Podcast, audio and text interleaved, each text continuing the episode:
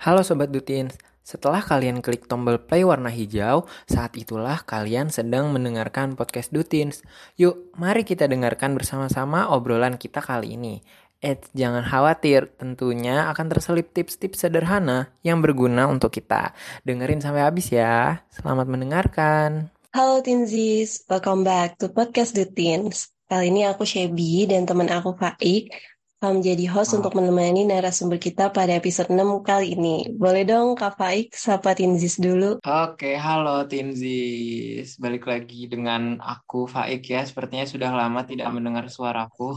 Iya, lama banget Kak Faik. Finally kita bisa bareng jadi host ya. Yes, benar banget Kak Sebi. Sudah lama ya. Oh Kak, kita mau bahas apa Kak di podcast season 2 episode 6 ini Kak? Nah, ini nggak jauh-jauh nih dari college life, eh bukan nggak jauh-jauh ya, tapi ini bagian dari college life ya, Kak Faik, yaitu soal magang. Kalau dari Kak Faik sendiri nih, Kak Faik udah pernah magang atau lagi magang atau mungkin mau magang?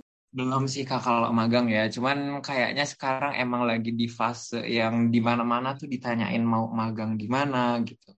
Teman-temanku tuh kayak yang udah mulai-mulai nanya, ntar mau magang di mana ik gitu. Kayak akunya juga yang udah penasaran, cuman ya masih bingung mau magang di mana gimana gitu. Oke, cocok banget dong ya sama Mas episode gimana. Kalau aku nggak magang itu ada, cuma nanti setelah sarjana. Oh. Jadi aku seneng banget nih, kepo banget nih, mau pengen dengerin cerita magang dari narsum kita kali ini. Wih, siapa tuh kan narsumnya? Iya, langsung kita ajak ngobrol ya. Halo Kak Sarah. Hai. Halo, Hai Sebi, hai Faik, hai teman-teman. Hai Kak Sarah, apa kabar Kak? I'm good, really good. Kalian gimana kabarnya? Alhamdulillah aku baik. Kak Faik gimana? Ya sama, baik juga. Senang sekali hari ini bisa menjadi host ya dan bertemu Kak Sebi dan Kak Sarah. Senang juga bertemu kalian berdua. Oke, Kak Sarah nih, Tinzis kan belum kenal sama Kak Sarah. Mungkin Kak Sarah boleh kenalan dulu uh, nama yang panjangnya, nama panggilan. Mungkin ternyata nama panggilannya bukan Sarah gitu ya. Terus sama, oh dari universitas mana? Oke deh, thank you Sebi. Jadi halo semuanya. Tinzis ya panggilannya, Tinzis. Yes. Iya Kak, Tinzis. Oke, hai Tinsis. Jadi nama aku Sarah Fani Aprilia Samosir. Aku mahasiswa Presiden University, jurusan Ilmu Komunikasi dan konsentrasinya Public Relations. Gitu aja. Ada lagi yang harus dikenalin? Oke, thank you Kak. Oh iya Kak, saya sekarang semester berapa nih Kak? Saat ini semester 8, jadi skripsian. Oh gitu. Kak, skripsiannya. Semangat Kak, semangat. Thank you. Oke. Okay. Gimana nih Kak Sebi? Mau kita langsung aja kali Kak bahas tentang magang ya. Kita langsung kepoin Kak Sarah di sini yang gimana nih Kak sudah siap untuk sharing-sharing bersama Tinzis putar magang? Siap banget. Waduh, sangat bersemangat ya. Sangat bersemangat. Oke kak, aku mungkin mau nanya dulu kak ya, e, magangnya di mana sih kak Sarah ini? Oke, kalau saat ini aku lagi magang di Kementerian Keuangan di bagian manajemen strategi komunikasi, subbagian riset dan audit begitu. Oke, berarti Kak Sarah ini magang di semester 8 ya, Kak? Iya. Kalau magang yang untuk kampus itu sudah aku selesaikan 5 November kemarin sudah selesai sekarang tanggal berapa? Iya, 5 November kemarin sudah selesai. Terus sekarang ini magang yang kayak untuk cari-cari pengalaman lagi lah, begitu. Oh, berarti yang di kementerian itu udah yang kelar 5 November kemarin itu, Kak? Yang enggak dong, kalau untuk yang magang kampus itu aku ada di uh, agensi lain. Terus kalau saat ini sampai nanti aku Desember, aku magang di Kementerian Keuangan. Oh, oke. Okay. Nah, itu kan tadi dengar research and audit ya kak? Iya betul banget. Iya itu apakah relate sama jurusan kakak ya, yang jurusan kuliah? Ini relate karena memang riset dan audit itu bagian dari manajemen strategi komunikasi kalau di tempat aku magang di Kementerian Keuangan. Nah, untuk aku pribadi sebagian ri, sub bagian riset dan audit ini memang baru pertama kali aku dengar, uh, tapi ketika aku menjalani, ternyata semua materi kuliah, semua praktek yang aku jalani di kampus, yang aku pelajari, semuanya itu bisa aku terapkan di waktu aku magang ini. Oke deh, alhamdulillah sesuai ya berarti. Uh, eh, BTW Kak, kenapa Kak Sarah nih memilih untuk magang di Kementerian Keuangan itu sih Kak? Oke, alasan kenapa magang di Kementerian Keuangan ya. Uh, kementerian itu kan bagian dari pemerintahan ya. Nah sebenarnya tuh alasannya simpel aja, karena mereka lagi buka program magang dan ya hmm. ya udah aku daftar, Kemudian dan sejujurnya, sejujurnya banget nih, aku Gimana tuh pengen banget tahu bagaimana sih cara kerja di lingkungan kementerian ini. Karena berdasarkan pengalaman pribadi, aku tuh selalu kesal, selalu nggak suka dengan uh, kinerja pemerintah yang kayak tingkat kabupaten, kecamatan begitu. Jadi aku selalu penasaran kayak gimana ya kalau misalkan aku magang di pemerintahan, tapi yang tingkat atas, yang levelnya tuh level kementerian gitu. Kerjanya gimana ya? Apakah kinerja mereka itu sama dengan yang di kabupaten, kecamatan kayak gitu untuk skala-skalanya begitu? Oke, jadi biar hmm. tahu langsung gitu ya kak sebenarnya apa yang terjadi di kementerian-kementerian itu sih gitu ya. Bener, bener banget. riset langsung ya sekalian magang sekalian riset berarti betul kalau aku berarti kepo deh kak tadi kan kerjanya eh magangnya kan di kementerian itu nah itu karena beda kan mungkin kementerian sama yang lain itu ada nggak kak kayak persyaratan khusus atau yang pokoknya berbeda gitu dari yang lain kalau misalkan mau masuk ke kementerian itu? Hmm, yang beda dari yang lain. Kalau pengalaman pribadiku, kalau magang di pemerintahan begini dan uh, di Kementerian Keuangan ini yang memang mereka itu ada programnya, uh, sebenarnya nggak ada spesifikasi atau syarat khusus gitu.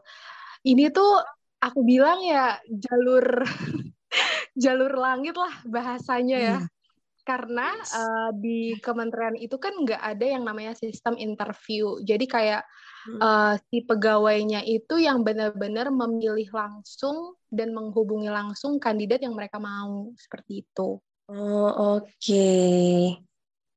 New information ya buat kita. Nah mungkin ya, Faik buat magang di kementerian juga. Iya sih. Kok mau magang di Kominfo deh. Amin, amin. Kampusku di bawahnya Kominfo ya. Wow. Cocok banget sih Faik. Oke. Kalau keseruannya nih Kak selama magang, boleh dong diceritain mungkin ada pengalaman menarik selama Kak Sarah magang. Kalau kamu boleh tanya pengalaman menarik, banyak banget. Bisa dibilang uh, angkatan 2019, 2020, 2021 yang kuliah di tahun-tahun itu bisa dibilang kita itu angkatan corona, ya kan? iya kak.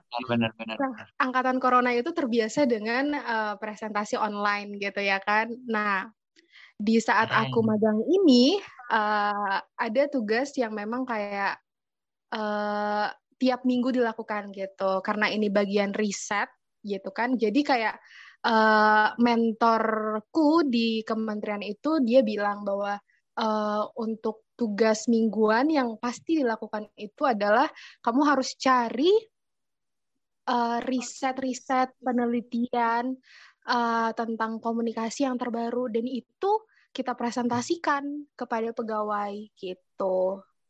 Nah satu kali waktu itu uh, presentasi aku offline, jadi kayak ketemu langsung dengan pegawainya, deg-degan banget karena vibes-nya itu kayak lagi kayak lagi sidang tesis, sidang skripsi. Kayak ditanya, ini penelitiannya pakai apa? Kayak gitu.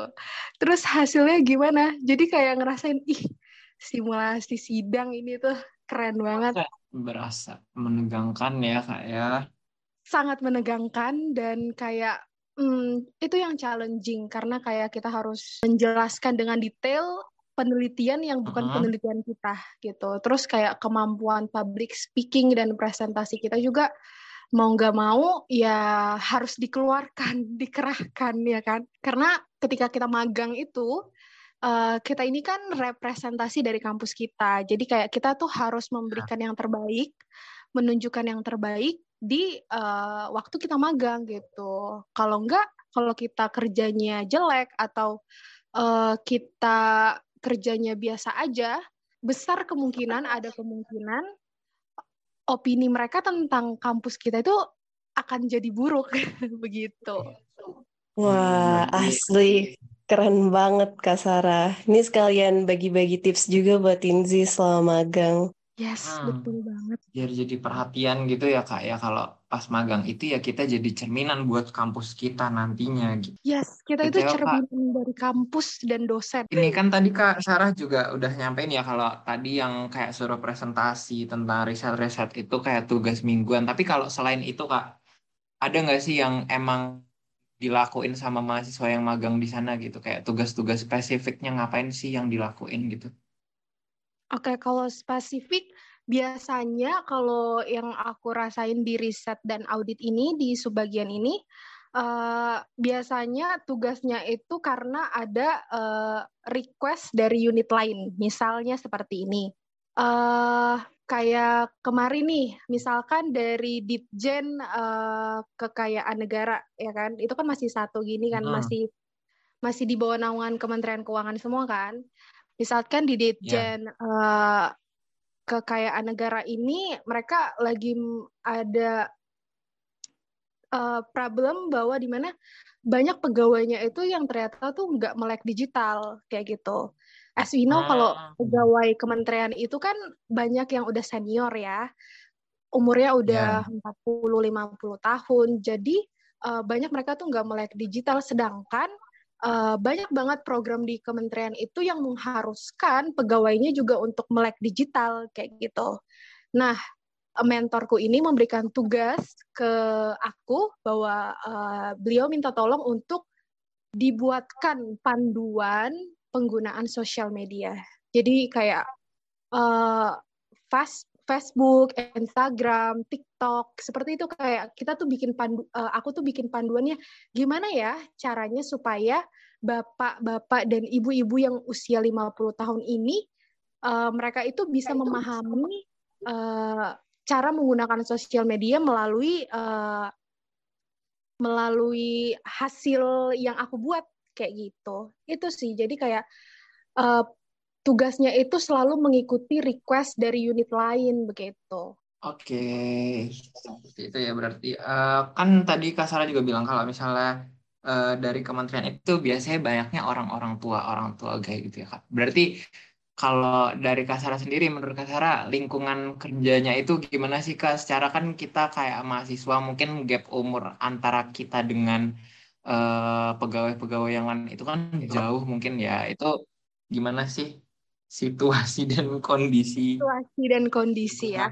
Jadi sebenarnya gini meskipun uh, mereka berusia uh, banyak yang 40 sampai 50 paling pegawai yang 30-an itu bisa dihitung jari lah masih pada baru gitu kan. Hmm. ya salah satunya itu menurutku yang paling utama ya jaga tutur kata jaga perilaku. Karena sebenarnya mereka itu nggak uh, bahasanya apa ya nggak ingin uh, kita tuh anak magang itu merasa tertekan dengan situasi yang ada kayak gitu. Sebenarnya mereka juga asik. Uh, biasanya kalau pagi, eh Mbak Fani sudah datang kayak gitu. Itu uh. natural aja gitu. Dan mereka tuh sebenarnya kalau ngeliat anak magang juga uh, nganggapnya mungkin udah kayak anak sendiri kali ya. Jadi kayak emang mengayomi, kayak bener-bener dirangkul banget lah gitu. Ya, jadi lingkungannya cukup asyik ya kak ya berarti. Betul, nggak nggak sekaku itu kok. Itu tergantung bagaimana pembawaan kita aja gitu.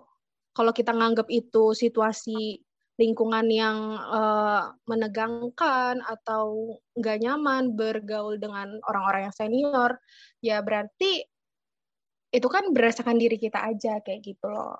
Jadi sebenarnya nggak nggak melulu tuh begitu gitu. Oke, seru banget nih bisa bareng-bareng sama para tadi teman-temannya katanya yang iya udah senior senior ternyata asik juga ya bisa belajar dari para beliau-beliau itu.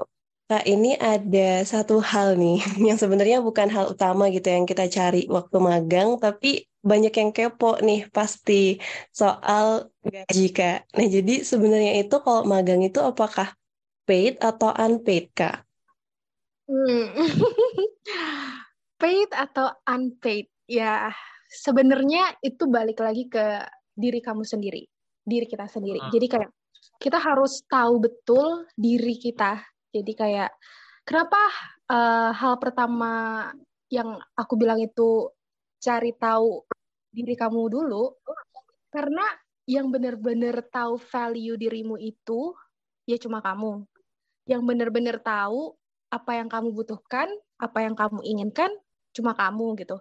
Dan juga yang mengetahui kemampuan kamu itu ya cuma diri kamu sendiri kayak gitu.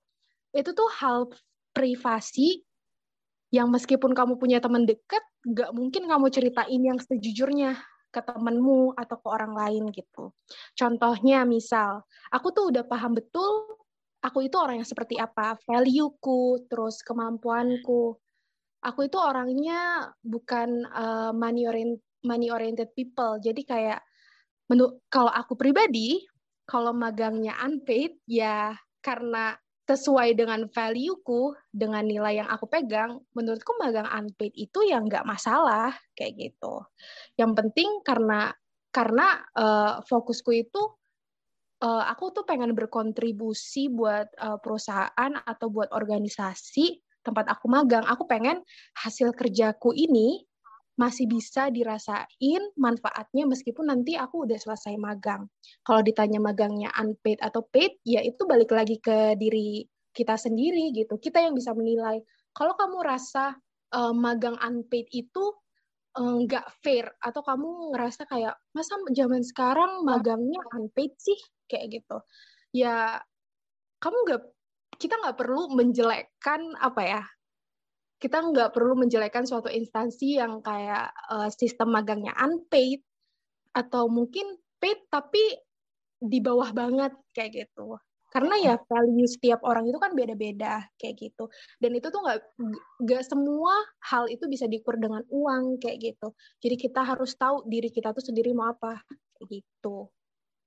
Ya jadi mes apa ya mau unpaid atau mau paid ya sebenarnya kan kita sama-sama mendapatkan sesuatu gitu ya kak ya. Dapat pengalaman lah kayak gitu-gitu. Oke. Okay. uh, eh, ini sih kak kan tadi uh, sebenarnya kak Sarah juga udah ngasih tahu ya kalau misalnya uh, lingkungan di tempat magang itu ya lumayan santai dan mengayomi. Cuman kayak misalnya kalau kita dikasih tugas-tugas gitu ya kak sama uh, sama pegawai-pegawai di sana gitu. Tapi kalau misalnya kita uh, melakukan kesalahan gitu kayak gitu-gitu tuh nanti diomelin gitu atau dapat sanksi gitu nggak sih kak? Pengalaman pribadiku sejujurnya hmm, aku belum pernah dimarahin sih gitu. Uh, karena uh, one thing yang aku lakukan ketika aku terjun, aku ke kantor, aku ngelihat uh, cara kerja mereka, aku ngelihat cara kerja mentorku, uh, aku berusaha memahami karakter mereka dan aku berusaha setiap mereka mengasih tugas ke aku, ya aku harus menyelesaikannya dengan baik dengan standar uh, mentorku atau orang yang memberikan tugas kepada aku kayak gitu. Jadi belum pernah yang namanya dimarahi, uh, belum pernah yang namanya dikasih sanksi. Biasanya setiap uh, aku menyelesaikan tugas aku selalu tanya gitu. Bagaimana Pak? Sudah cukup belum? Atau ada yang perlu direvisi? Atau ada yang perlu saya koreksi? Kayak gitu. Selalu tanya aja sama mentor sama leader uh, yang ada di tempat magang kita. Seperti itu. Cukup menjadi uh, ketakutan tersendiri ya nanti kayak kebanyakan. Ntar kalau pas magang misalnya salah salah ntar diomelin apa enggak ya gitu kan kan suka kayak kepikiran kayak gitu Iya, karena hmm. dengar-dengar image-nya, eh bukan dengar-dengar, image-nya magang tuh kayak gitu ya. Kayak anak magang oh. takut dia kena L gitu. Tapi ternyata ya, kayak magang udah serius gitu loh, Kak. iya, tapi ternyata seru. Kayak bener-bener terjun ke lapangan tapi sambil belajar gitu. Betul. Dan gini sih, uh, tanemin aja di dalam pikiran, punya mindset bahwa uh, kamu boleh melakukan kesalahan tapi kesalahannya harus berbeda gitu. Jangan diulangi kesalahan yang sama kayak oh, gitu. iya. benar sih benar. Berarti kita harus menunjukkan kalau kita tuh belajar gitu ya kak dari kesalahan yes, yang emang udah kita lakuin. Kita punya progres setiap minggunya hmm. setiap bulannya. Oke okay, tadi kita udah bahas mungkin udah semua ya kak tadi dari uh, cerita Kasara, dari pilih magangnya, cerita keseruannya yang beda apa di kementerian. Nextnya mungkin boleh nih Kak, Kak bagi-bagi saran atau tips gitu untuk pilih tempat magang, terus juga supaya gimana supaya tetap semangat nih kayak Kak Sarah tadi selama menjalani magang, mungkin do do's and don'ts-nya di tempat magang buat Tinzis Kak. Oke, okay. hmm, mungkin yang pertama itu yang milih tempat magang dulu kali ya. Kalau yeah. dari aku pribadi, poin pertama yang tadi aku udah sampaikan ya tahu dirimu, ta cari tahu apa yang kamu mau, cari tahu apa yang kamu butuhkan karena semuanya itu berasal dari diri kamu gitu. Kalau misalkan kamu tahu kamu maunya apa, ya kamu kejar kayak gitu. Kamu mau daftar di tempat yang kayak gimana? Kamu lebih suka lingkungan kerja yang uh, banyak anak mudanya? Ya udah berarti ke startup atau ke oh. agency kayak gitu. Jadi kamu harus tahu dulu dirimu itu mau yang seperti apa. Yang kedua, Um, yang kedua itu aku bisa bilang bahwa um, kamu harus cocokin, cocok, cocokin uh, dengan bidang kerja atau bidang karir yang memang kamu uh, inginkan di masa yang akan datang kayak gitu. Karena magang ini kan konsepnya itu kayak simulasi sebelum kita benar-benar terjun ke sebuah perusahaan dan bisa dibilang magang ini itu menjadi pintu kita gitu loh ke dunia uh, ke dunia kerja impian kita, ke dunia karir impian kita gitu. Jadi semisal kalau misalkan ada Tinzis di sini yang mau uh, kerjanya nanti di bidang PR, public relations, kehumasan gitu. Ya, kamu harus kita harus kamu harus berusaha sebisa mungkin sekuat mungkin untuk kamu bisa dapat di perusahaan itu, di posisi itu kayak gitu. Dan kalaupun kamu belum bisa dapat yang sesuai dengan uh, karir impian kamu, atau kamu belum bisa dapat tempat magang yang sesuai dengan keinginan kamu, that's okay, mm-hmm. that's totally okay karena karena itu juga bagian dari perjalanan karir kamu kayak gitu. Kemudian uh, tips untuk tetap semangat selama magang ini balik lagi aku tekanin bahwa hal ini tuh datangnya itu dari dalam diri kita sendiri kayak gitu. Kayak yang udah aku mention berapa kali deh tahu diri sendiri dulu, harus tahu value diri dulu, harus tahu maunya apa, butuhnya apa gitu. Karena itu akan berpengaruh uh, dengan bagaimana kita menjalani hari-hari kita dan juga mengerjakan semua tugas yang diberikan oleh mentor di tempat magang kayak gitu. Uh, simpelnya kayak gini, kayak your input determine your output. Jadi kamu perlu memasukkan hal-hal yang positif supaya yang keluar dari diri kita juga hal yang positif kayak gitu.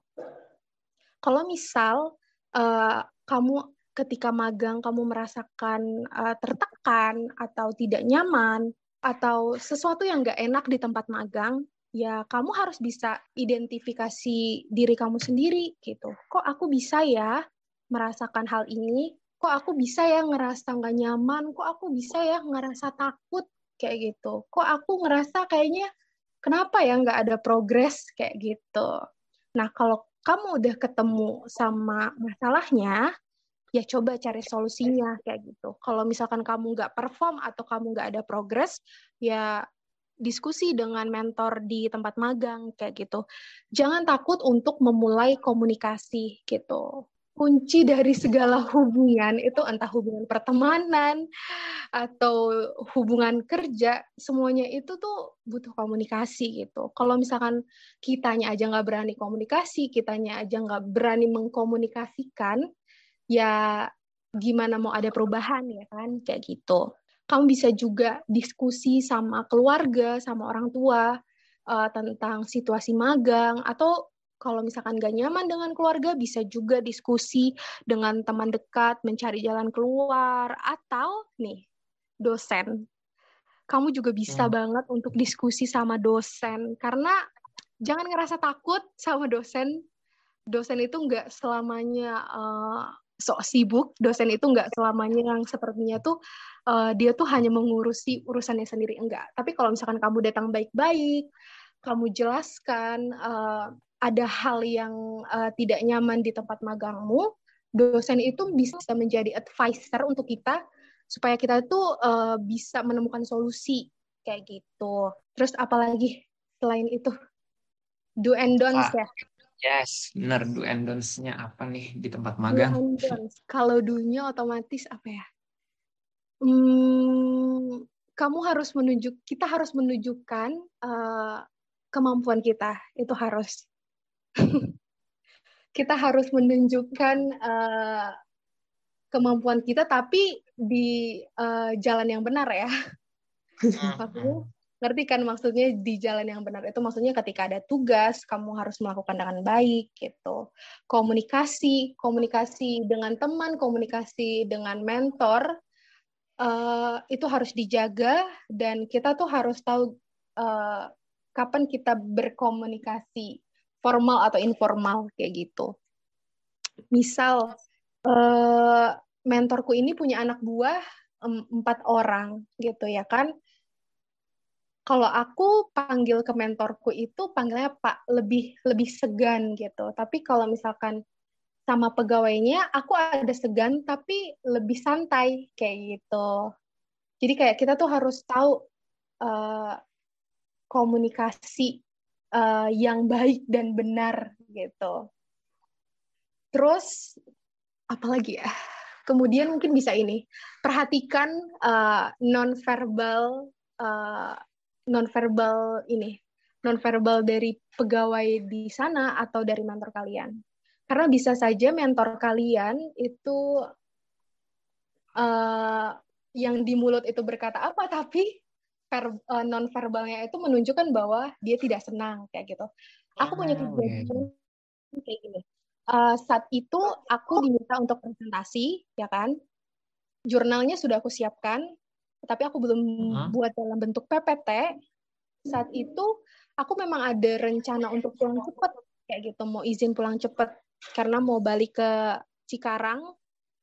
Uh, dari Jakarta ke Cikarang kan lumayan uh, butuh waktu ya saat itu uh, mentorku tanya sama aku, uh, Van, jurnalnya bisa presentasi gak? Kayak gitu. Terus aku bilang kayak, uh, jurnalnya sudah ada Pak, cuma uh, saya belum bentuk dalam uh, PPT kayak gitu. Di uh, dari kata-katanya sih enak, maksudnya kayak ya kayaknya dia nggak ada pemaksaan. Tapi kalau misalkan diperhatikan nonverbalnya, dari intonasi suaranya beliau, dari uh, gerak-geriknya beliau itu tuh terlihat bahwa dia tuh beliau itu pengen bahwa aku tuh bisa mengusahakan untuk presentasi kayak gitu. Dan saat itu aku oke okay kan, walaupun uh, rentang waktunya hanya satu jam, ya satu jam itu aku pergunakan untuk uh, membuat PowerPoint dan juga melatih diri aku untuk menjelaskan kayak gitu.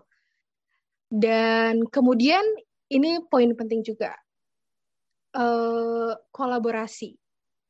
Karena kalau misalkan kita magang kan biasanya ada partner lain juga yang magang ya kan.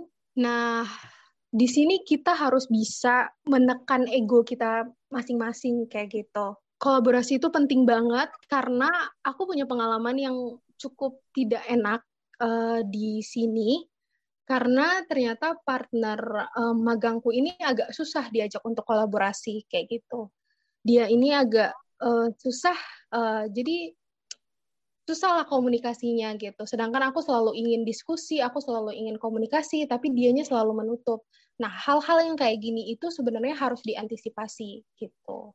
Kita perlu menjaga kolaborasi dengan uh, mentor kita, dengan pegawai yang lain, dan juga partner magang kita. Itu harus. Kalau untuk do's-nya mungkin segitu dulu dari aku. Kalau untuk don'ts-nya, hmm, don'ts-nya itu sebenarnya Yang pasti ini Apa? sih, kalau kalian no respon, uh, maksudku gini, jangan jadi pribadi yang uh, unreachable karena di uh, tempat magang kita tuh uh, diterima di situ, kita ada di tempat yang sama dan kita mau memecahkan suatu masalah yang sama gitu. Jadi sebisa hmm. mungkin kita harus kita harus responsif orangnya kayak gitu. Jangan yang unreachable, kayak gitu terus apalagi ya kayaknya mungkin dance-nya itu aja sih karena selama ini uh, mungkin karena aku anak komunikasi dan aku juga udah paham betul gimana itu komunikasiin interpersonal, gimana non verbal, verbal. Jadi kayak I can handle uh, sesuatu yang terjadi di tempat magang gitu.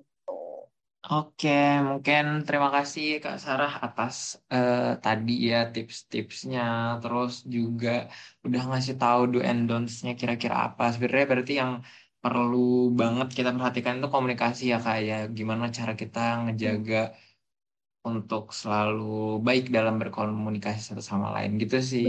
Kak Sebi, gimana Kak Sebi? Iya, bener banget. Iya, Aku tadi ngambil poinnya itu sebenarnya relate ya.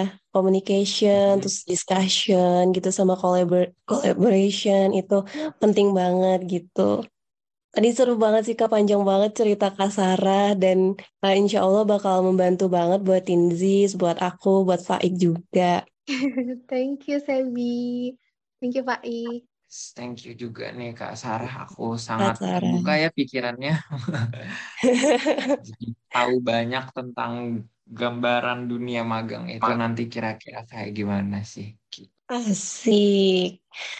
Oke, kita ternyata sudah di penghujung podcast. Uh, sekali hmm. lagi aku terima kasih buat Kak Sarah buat cerita pengalamannya, tipsnya gitu. Uh, sama makasih juga buat Faik. Ya, terima kasih kembali Kak Sarah juga. Terima kasih Kak Sebi. Mungkin itu dulu kali ya Kak ya podcast episode 6 season 2 kali ini. Semoga apa yang tadi disampaikan oleh Kak, Sehat, Kak Sarah nih bisa bermanfaat buat Indris dan bisa apa ya membuka pikirannya lagi tentang magang khususnya gitu aja mungkin dari kita. By the Sampai way, jumpa lagi Gimana gimana? Uh, say something aku baru ke Oke, okay. ada closing statement nih kak. Iya, baru banget keinget. Pas denger oh, Pak ngomong kayaknya perlu menyampaikan sesuatu gitu. Ini sih, ini juga merupakan uh, bagian dari value hidupku Aku mm -hmm. mau bilang ke Fai, ke Sebi, dan juga ke Tinzis yang lainnya. Jadi whatever you do, work at it with all your heart gitu. Kerjakan dengan sepenuh hati. Jangan menjadi orang yang kerja serius. Ada leader atau mentor magang gitu. Mau ada leader atau tidak, kita perlu menjaga kinerja kita dan juga sikap kita. Itu penting banget. Itu saja. Oke, okay, Siap, terima kasih banyak atas closing statementnya ya. Itu bisa didengar ya, Tinzis. Buat Kak Sebi juga, buat aku juga. Semoga bisa menjadi pegangan. Kita harus menjalani setiap hal itu dengan hati gitu ya. Yes, betul. Oke, boleh Kak Sebi mungkin kita tutup saja podcast kali ini. Oke, okay, thank you so much buat Tinzis yang udah mendengarkan sampai akhir. See you next time. Bye-bye. Terima kasih sudah mendengarkan episode ini sampai selesai. Yuk, sharing pengalaman serupa kalian di postingan Instagram @dutins. Langsung kepoin IGTV dan feed Instagram Dutins. Dan jangan lupa untuk dengerin podcast Dutins episode lainnya ya. Bye.